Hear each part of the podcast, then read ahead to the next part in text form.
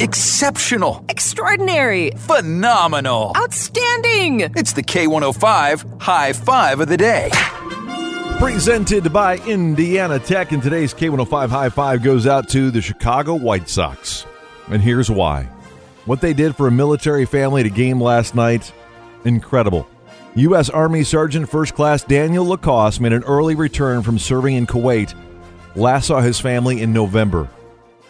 Well, the White Sox put together a homecoming where Daniel was able to surprise his wife and kids and family during the time of the game where they salute a military hero. They were up on the big screen, and he came in to the crowd and surprised his entire family. He and his wife Aubrey and their son Gavin would go to Sox games all the time when he would come home from deployments, but this is one they will remember forever. It was also his baby daughter Alyssa's first ever baseball game. So for the White Sox doing what they did for that military family, you get today's K105 high five of the day. Dancing with the Stars to change its name. At least that's what I suggest because has it really ever been the Stars? Maybe early on in its first inception it was the Stars and I use that term very least, loosely, but now uh, the official lineup comes out next week, but Lori Loughlin's daughter Olivia Jade, part of the college admission scandal, she's on there. Is she really a star? Come on. Or is she going to be exploited? Because that's exactly what it's all about. It's who is popular now or who's newsworthy now. So, Cheyenne, what should be the new name? Dancing with the Rejects.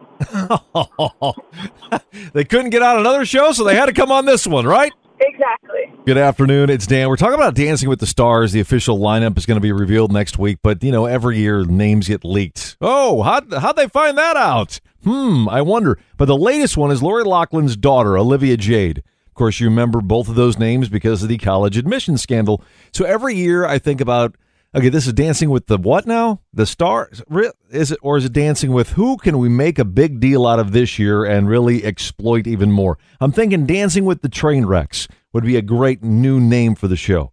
What do you think, Tiffany? Dancing with the Felons.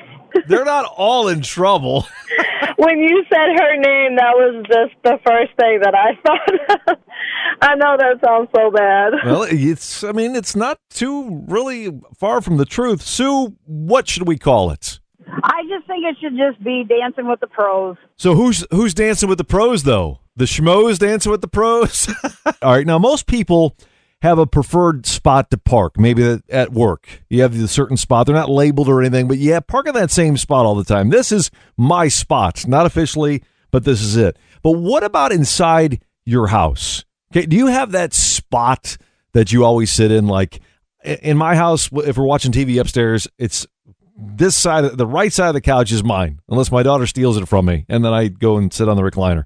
But what is yours? 447 K105, that spot that is yours unofficially in your home. Mark, what is it for you, man? My lazy boy, of course. Come on. I'm a male. I'm the same way, man. You got to have that, you know, that footrest comes up on the end of the couch or you got your, you know, your recliner. Amen. Yeah, you need that lazy boy. The spot inside your home that is yours and only yours that you like to sit in all the time. At least that's what you think, right, Bethany? That is the great debate in our house because I would say it's our reclining chair. We only have one.